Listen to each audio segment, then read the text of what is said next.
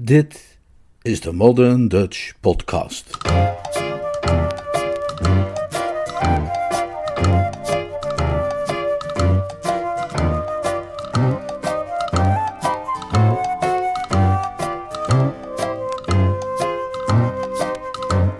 Jill the Musical.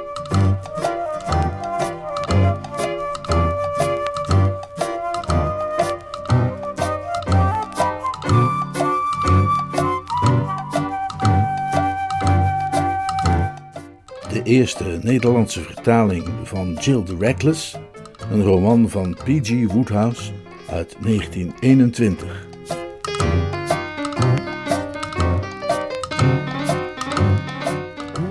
Vertaald en voorgelezen door Leonard Beuger.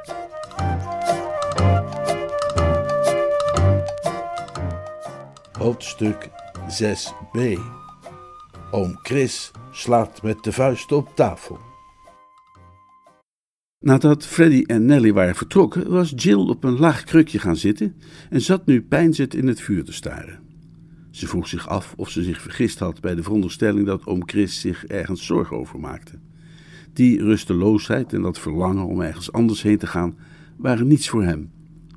Tot nu toe was hij altijd net een gezellige oude huiskat geweest, die juist genoot van de rust en behagelijkheid die hij daarnet zo welsprekend van de hand had gewezen. Ze keek naar hem terwijl hij op zijn lievelingsplekje voor het vuur ging staan. Leuk meisje, zei oom Chris. Wie was dat? Eh, iemand die Freddy was tegengekomen, zei Jill diplomatiek. Het was niet nodig om oom Chris zich zorgen te laten maken over de details van de gebeurtenissen van die middag. Heel leuk meisje. Oom Chris haalde zijn sigarenkoker tevoorschijn. Gelukkig hoef ik niet eh, te vragen of ik erin op mag steken. Godzijdank. Hij stak een sigaar op. Weet je nog, Jill, hoe ik jaren geleden, toen je nog heel klein was, rook in je gezicht blies? Jill glimlachte. Ja, natuurlijk. Je zei dat het was om me voor het huwelijk te trainen. Volgens jou was een gelukkig huwelijk niet mogelijk, tenzij de vrouw geen bezwaar had tegen de lucht van sigaren. En me goed ook trouwens, want Dirk rookt de hele tijd. Je bent erg dol op Dirk, ja toch, Jill? Natuurlijk, maar jij toch ook? Fijne kerel. Hele fijne kerel. Meer dan genoeg geld ook, hele opluchting, zei oom Chris. Nou, reusachtige opluchting. Over Jill's hoofd heen liet hij zijn blik door de kamer dwalen. Het is uh, plezierig om aan jou te kunnen denken, liefje. Gelukkig getrouwd en voorzien van alles wat je hartje begeert. Oom Chris' blik dwaalde naar waar Jill zat. Een lichte mist tastte zijn gezichtsvermogen aan. Jill had een oplossing geboden voor het grote probleem van zijn leven. Het huwelijk had hem altijd afgeschrikt, maar er viel één ding voor te zeggen, namelijk dat getrouwde mensen dochters hadden. Hij had altijd al een dochter willen hebben, een intelligent meisje waar hij zich mee kon vertonen en waar hij trots op kon zijn.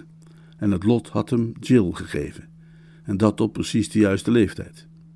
Een klein kind zou oom Chris hebben verveeld. Hij was dol op kinderen, maar uh, ze maakten een ontzettend hoop lawaai en beschouwden jam als lichaamsversiering.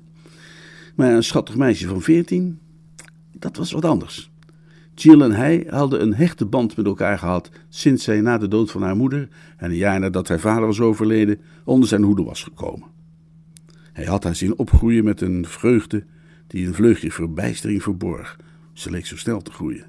En zijn liefde en trots jegens haar waren alleen maar groter geworden in elk stadium van haar tumultueuze levensloop tot nu toe. Je bent een schat, zei Jill. Ze streek langs de zoom van zijn broek. Hoe krijg je daar toch altijd zo'n prachtige vouw in? Je doet me echt eer aan. Er viel even een stilte. Een zweem van schaamte werd zichtbaar in de open blik van oom Chris. Hij kuchte even en trok aan zijn snor. Uh, wou dat het echt zo was, mijn liefje, zei hij ingetogen. Ik wou dat het zo was. Ben bang dat ik niet zo'n beste kerel ben, Jill. Jill keek op. Hoe bedoel je? Niet zo'n beste kerel. Je moeder is dom geweest om je aan mij toe te vertrouwen. Je vader was verstandiger. Hij heeft altijd gezegd dat ik niet deugde. Jill kwam snel overeind. Ze wist nu zeker dat ze gelijk had gehad en dat er iets was dat haar oom dwars zat. Wat is er aan de hand, oom Chris? Er is iets gebeurd. Uh, maar wat? Oom Chris draaide zich om, om de as van zijn sigaar te tikken. Die beweging gaf hem de tijd zich op te maken voor de taak die hem wachtte. Hij was zo iemand met het zeldzame mercuriale vermogen de slagen van het lot te kunnen negeren, zolang de gevolgen ervan niet direct herkenbaar werden als onmiskenbare tekenen van rampspoed. Hij leefde in het moment, en hoewel de zaken er die ochtend bij het ontbijt al net zo beroerd voor hadden gestaan als op dit moment, was het pas nu, hier, tegenover Jill, dat zijn opgewektheid eronder leed. Hij was een man die iedere beproeving haatte, maar deze was onontkoombaar.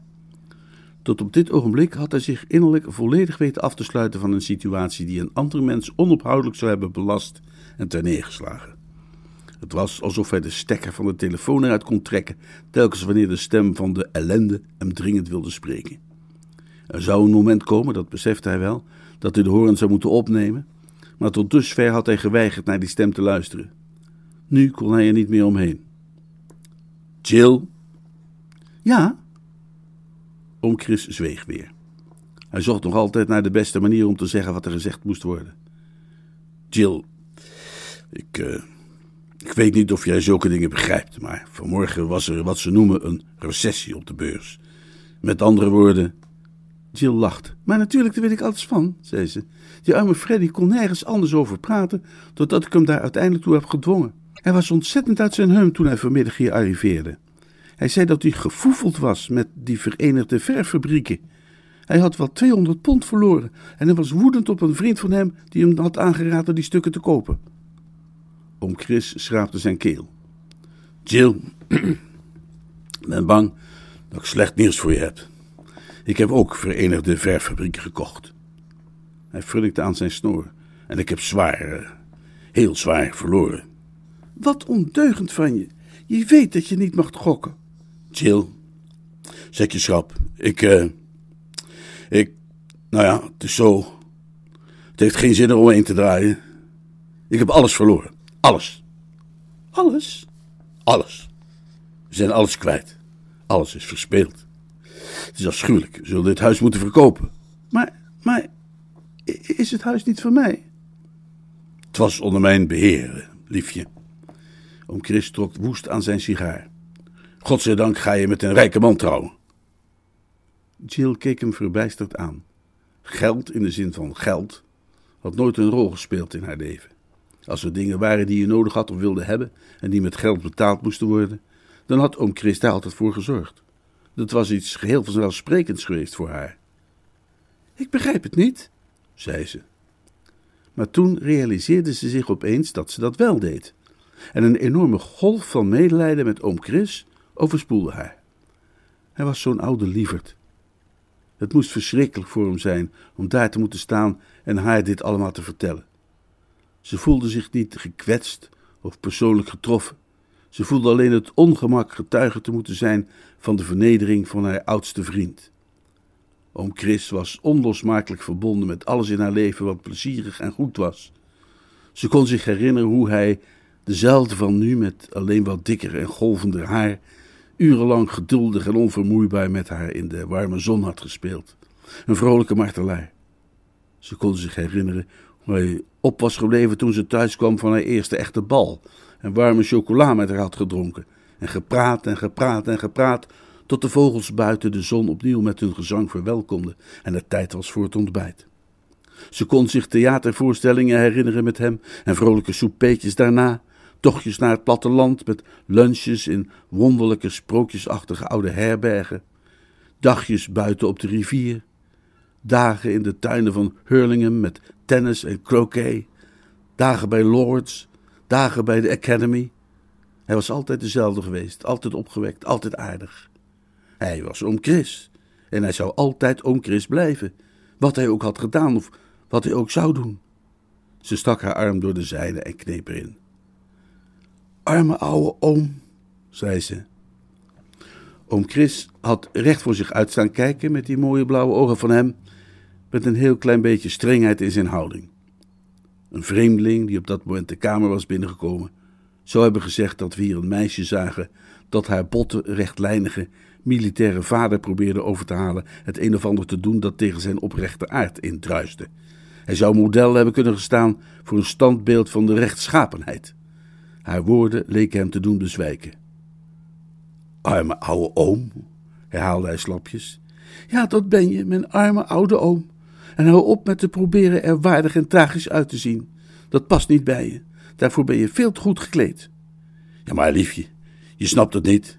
Je hebt het niet begrepen. Jawel, dat doe ik wel. Ik snap het precies. Ik heb al je geld uitgegeven. Jouw geld. Ja, ik weet het. Maar wat maakt dat uit? Wat maakt dat uit? Jill, haat je me dan niet? Alsof iemand een oude schat als jij zou kunnen haten. Oom Chris gooide zijn sigaar weg en sloeg zijn armen om Jill heen. Even kwam bij haar de vreselijke angst op dat hij zou gaan huilen. Ze bad dat hij niet zou gaan huilen. Dat zou te erg zijn. Dat zou een herinnering zijn die ze nooit meer zou kwijtraken. Hij was iemand, had ze het gevoel, die heel erg jong was en niet in staat voor zichzelf te zorgen. Iemand die ze moest troosten en beschermen. Chill, zei oom Chris gesmoord. Jij, jij bent, jij bent, jij bent een dapper soldaatje. Jill gaf hem een kus en liep bij hem weg. Ze zette even wat bloemen die daar stonden beter in hun vaas met haar rug naar hem toe. De ergste spanning was er nu af en ze wilde hem de tijd geven om zijn evenwicht te herstellen. Ze kende hem goed genoeg om er zeker van te zijn dat vroeg of laat de veerkracht in zijn karakter weer de overhand zou krijgen. Hij had nog nooit lang in de put gezeten. Dankzij dat moment van stilte kon ze helderder nadenken dan ze in de eerste golf van medelijden had kunnen doen. Nu was ze in staat om de zaak te bekijken met betrekking tot haarzelf. Het botte feit dat ze helemaal niets meer bezat, dat niets van de luxe die haar omringde haar nog toebehoorde, was niet gemakkelijk in één keer te bevatten geweest. Even werd ze door een soort paniek bevangen. De situatie had iets kils en beklemmends dat een mens naar adem deed snakken. Het was alsof haar ijskoud water in het gezicht werd gesmeten. Dit besef voelde bijna als de fysieke pijn die je kunt hebben als het gevoel terugkomt in een ledemaat dat verdoofd is geweest. Haar handen trilden terwijl ze de bloemen schikte en ze moest op haar lip bijten om niet in huilen uit te barsten. Ze vocht tegen de opkomende paniek en wist die te bedwingen. Oom Chris, die zich snel herstelde bij de open haard, merkte niet eens welke strijd daar plaatsvond. Hij voelde zich alweer een heel stuk zonniger, nu de onaangename taak het slechte nieuws te moeten brengen achter de rug was, en bekeek de wereld met het oog van een luchthartig gentleman-avonturier. Wat hem betrof, zei hij tegen zichzelf, was dit het beste wat er had kunnen gebeuren. Zijn welstand had hem oud en traag gemaakt. Hij had een nieuwe prikkel nodig. De gewiekstheid en slagvaardigheid waarvan hij ooit zo lustig had geleefd, waren afgestompt door een al te comfortabele vroege pensionering. Hij verwelkomde de kans om ze opnieuw aan de wereld te kunnen slijpen. Tegenover Jill voelde hij spijt, maar de optimist in hem, die nooit lang verslagen lag, zei hem dat het met Jill wel goed zou komen. Zijn zinkende schip zou hij nog juist naar de veilige haven kunnen voeren van Derek Underhill's rijkdom en maatschappelijke positie, terwijl hij zelf erop uit zou trekken en zich een nieuw leven zou vinden. Oom Chris' blauwe ogen glansden met een nieuw vuur als hij zichzelf dat nieuwe leven voorstelde. Hij voelde zich als een jager die aan een jachtpartij begon. Voor een schrandere kerel was er altijd avontuur te vinden en oorlogsbuit om binnen te slepen.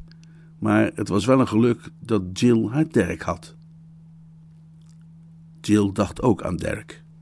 De paniek had ze verjaagd en een merkwaardige opwinding had zich van haar meester gemaakt. Als Dirk haar nu nog wilde hebben, bewees het dat zijn liefde de krachtigste was die bestond. Ze zou nu voor hem zijn als het bedelmeisje van koning Cophetua. Oom Chris verbrak de stilte met een kuchje. Bij het horen daarvan glimlachte Jill weer. Ze wist wat het was. Een teken dat hij weer zichzelf was. Vertel eens, oom Chris, zei ze, hoe erg is het? Toen je zei dat we alles kwijt waren, bedoelde je toen echt alles of was je melodramatisch aan het doen? Hoe staan we er precies voor? Ja, dat is uh, deksels moeilijk te zeggen, liefje. Ik uh, verwacht dat we ergens toch wel een paar honderd pond opscharrelen. Genoeg voor jou om te overleven tot je gaat trouwen. En daarna maakt het niet meer uit. Om Chris veegde een stofje van zijn mouw. Jill had het gevoel dat het gebaar symbolisch was voor zijn levenshouding. Met dezelfde luchtige nonchalance nam hij de problemen van het leven weg. Je hoeft je om mij geen zorgen te maken, mijn liefje. Dat uh, komt wel goed. Ik heb al eerder mijn weg weten te vinden in de wereld. En dat lukt nog wel een keer. Ik zal naar Amerika gaan om daar mijn geluk te beproeven. Het is verbazingwekkend wat voor kansen daar liggen in Amerika. Echt, wat mij betreft is dit het beste wat had kunnen gebeuren. Ik ben verschrikkelijk lui geworden. Als ik mijn huidige leven nog een paar jaar had voortgezet, dan zou ik snotverraderie gegarandeerd last hebben gekregen van seniele aftakeling. Verregaande slijtage van het benul, hè? Daar kun je donder op zeggen. Nee, dit gaat mij redden. Jill viel neer op de bank en lachte tot de tranen haar in de ogen stonden. Oom Chris mocht dan verantwoordelijk zijn voor deze ramp. Hij maakte die ook zeker draaglijk. Hoezeer hij strikt genomen ook afkeuring verdiende, hij maakte ook veel weer goed. Hij deed misschien de hele wereld in chaos om je heen instorten. Hij hielp je tenminste ook om te kunnen glimlachen tussen de puinhopen. Heb je ooit Candide gelezen, oom Chris? Candide? Oom Chris schudde zijn hoofd. Hij was geen groot lezer, behalve dan van de sportkranten. Dat is een boek van Voltaire. Er komt een personage in voor, dokter Panglow, die dacht dat alles het best mogelijke was in deze beste van alle mogelijke werelden. Oom Chris voelde zich een tikje beschaamd. Het drong tot hem door dat hij door zijn mercuriale temperament was verleid tot een houding die, gezien de omstandigheden, wellicht toch een beetje te juichend was. Hij trok eens aan zijn snor en schakelde terug naar een mineurtoonladder. Oh, uh, maar uh, je moet niet denken dat ik niet besef wat voor iets verschrikkelijks, wat voor iets misdadigs ik heb gedaan. Ik, ik, ik neem het mezelf heel erg kwalijk, zei oom Chris welgemeend, terwijl hij nog een stofje van zijn mouw veegde. Ik neem het mezelf bitter kwalijk. Je moeder had me nooit tot jouw voogd moeten maken, mijn liefje. Maar ze heeft altijd in me geloofd, ondanks alles. En dit is hoe ik haar daarvoor heb beloond. Hij snoot zijn neus om een niet onmannelijke emotie te verbergen. Ik was niet geschikt voor die taak. Zorg dat je nooit verantwoordelijk wordt voor iemand anders geld, Jill. Dat is iets duivels. Zulk geld dat jou wordt toevertrouwd. Hoezeer je daar ook met jezelf over disputeert, je houdt echt waar, je houdt toch gewoon het gevoel dat het eigenlijk van jou is. Ermee kunt doen wat je wilt. En dat is niet zo. Dat ligt daar maar. Vriendelijk glimlachend en het roept naar je: geef me uit, geef me uit. En je merkt dat je er toch een beetje van gaat gebruiken. Nog een beetje, totdat er op een dag niks meer van over is om te gebruiken. Alleen een geritsel in de vechten, de geesten van die dode bankbiljetten. Zo ging het bij mij. Dat proces ging bijna automatisch. Ik besefte nauwelijks dat het gebeurde. Hier een beetje, daar een beetje. Hè? Het was als het smelten van de sneeuw op een bergtop. Op een ochtend helemaal weg. Oom Chris onderstreepte wat hij zei met een gebaar. Ik heb eraan gedaan wat ik kon. Toen ik ontdekte dat er nog maar een paar honderd pond over waren, heb ik voor jou een gok genomen. Met mijn hart en niet met mijn hoofd. Dat is nu Christopher Selby in een notendop. Een kerel op de club, een idioot. Ik ben de naam van die sukkel vergeten. Raadde me aan om Verenigde Verffabrieken aan te schaffen. Monroe, zo heette hij, Jimmy Monroe. Hij had het over een gouden toekomst voor de Britse verffabrieken, nu Duitsland uit de race was. En, nou ja, toen erop neer dat ik zijn raad heb opgevolgd en ze heb gekocht met marge. Als een gek heb ik gekocht. En vanmorgen zijn de Verenigde Verffabrieken volledig gekelderd. Nou, zo. Nu je het hele verhaal. En dan komt hier, zei Jill, het vervolg. Het vervolg, zei oom Chris. Dat is enkel geluk, liefje. Enkel geluk. Huwelijksklokken en uh, al dat soort dingen. Maar moedig stond hij daar op het haardkleedje, wijdbeen ze met de borst naar voren. Bij dit vreugdemoment paste geen pessimisme. Je denkt toch niet dat het feit dat je je geld hebt verloren, dat wil zeggen dat ik je geld heb verloren, voor een geweldige jonge kerel als Derek Underhill iets zal uitmaken? Nee, om zoiets te denken, nee, daar ken ik hem te goed voor. Ik heb hem altijd graag gemogen. Hij is een man die je kunt vertrouwen. Bovendien, voegde hij er nadenkelijk aan toe, is het niet nodig om het hem te vertellen. Tot na de bruiloft bedoel ik. Het zal niet zo moeilijk zijn om hier pakweg een maand lang uh, de schijn op te houden. Nee, maar natuurlijk moeten we het hem wel vertellen. Vind je dat echt verstandig?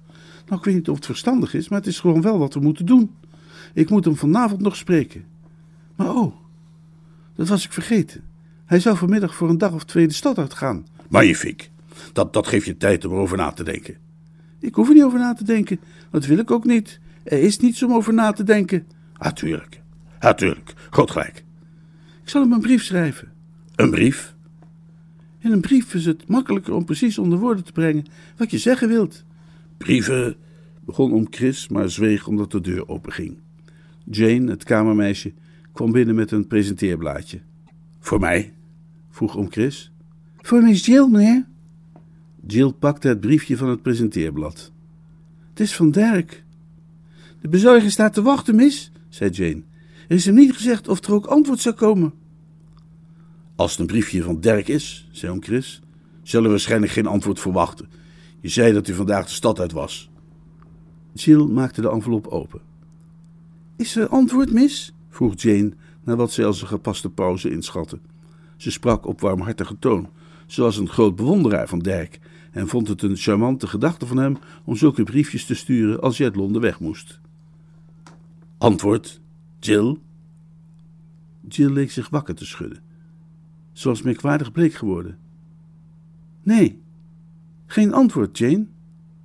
Dank u, mis, zei Jane en ging weg om de kokkin te vertellen dat Jill voor ons haar een stenen hart had. Het had net zo goed een rekening kunnen zijn in plaats van een liefdesbrief, zei Jane verontwaardigd tegen de kokkin, zoals ze die las. Ik vind het altijd leuk als mensen een beetje gevoel hebben. Jill wentelde de brief om en om tussen haar vingers. Ze zag erg wit. Het was alsof ze een groot, zwaar, loden voorwerp in haar binnenste droeg. Een kille hand greep haar naar de keel. Oom Chris, die eerst niets onaangenaams had bespeurd, begon de stilte langzaamaan wat sinister te vinden. Toch geen slecht nieuws, hoop ik, liefje? Jill wentelde de brief om en om. Jill, is er slecht nieuws? Dirk heeft onze verloving verbroken, zei Jill met doffe stem. Ze liet het briefje op de grond vallen en ging zitten met haar kin in haar handen. Wat? Oom Chris sprong weg van het haardkleed alsof het vuur hem plotseling had geschroeid. Wat zei je? Hij heeft het uitgemaakt. De hond, riep oom Chris. De schoft. De, de, Ik heb de kerel nooit gemogen. Ik heb hem nooit vertrouwd. Hij rookte even. Maar, maar dat is toch niet mogelijk? Hoe kan hij zo snel hebben gehoord wat er is gebeurd? Hij kan dat nog niet weten. Dat, dat, is, dat, dat, is, dat is onmogelijk. Hij weet het ook niet. Daar heeft het niets mee te maken. Maar, oom Chris bukte zich naar de plek waar het briefje lag. Mag ik? Jawel, je mag het lezen als je wilt. Oom Chris haalde een leesbril tevoorschijn en staarde erdoor naar het vel papier alsof het een of ander walgelijk insect was. De hond, de ploert. Als ik jonger was geweest, riep oom Chris terwijl hij heftig met zijn vlakke hand op de brief sloeg. Als ik. Jill, mijn lieve kleine Jill. Hij liet zich naast haar op zijn knieën vallen, terwijl zij haar gezicht in haar handen begroef en begon te snikken. Mijn kleine meid, vervloekt, die kerel. Mijn lieve kleine meid, die ploert, die ellendeling. Mijn eigen lieve kleine meisje. Ik zal hem een aframmeling geven waar hij niet meer van bij komt. De klok op de schoorsteenmantel tikte de minuten weg. En Jill stond op.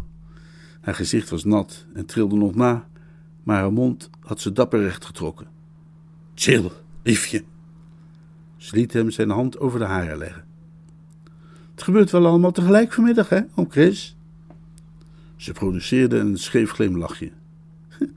Je ziet er grappig uit zo, je haar helemaal in de war en je bril hangt aan één oor.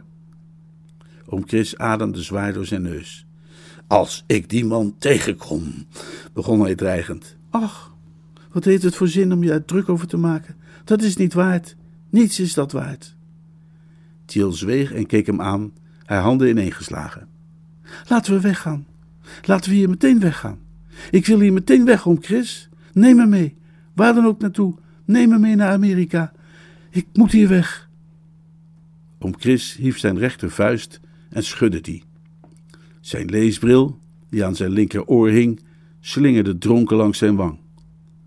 We vertrekken met de volgende boot. De eerstvolgende boot, verdomme. Ik zal voor je zorgen, liefje. Ik heb me als een schurk tegenover jou gedragen, mijn kleine meid. Ik heb je beroofd en bedrogen. Maar ik zal het goed maken, potverdrie. Ik zal het goed maken. Ik zal je een thuis bezorgen. Minstens zo goed als dit, al kost het me mijn leven. Er is niets dat ik niet voor je zal doen. Niets, zakkerlood riep oom Chris emotioneel uit en verhief zijn stem in gloeiende razernij. Werken zal ik! Ja, snot Jantori, als het echt zover moet komen, zal ik gaan werken. Hij gaf met zijn vuist een dreun op tafel, waar de vaas op stond met Derks bloemen. De vaas sprong omhoog en viel om. en de bloemen verspreidden zich over de grond.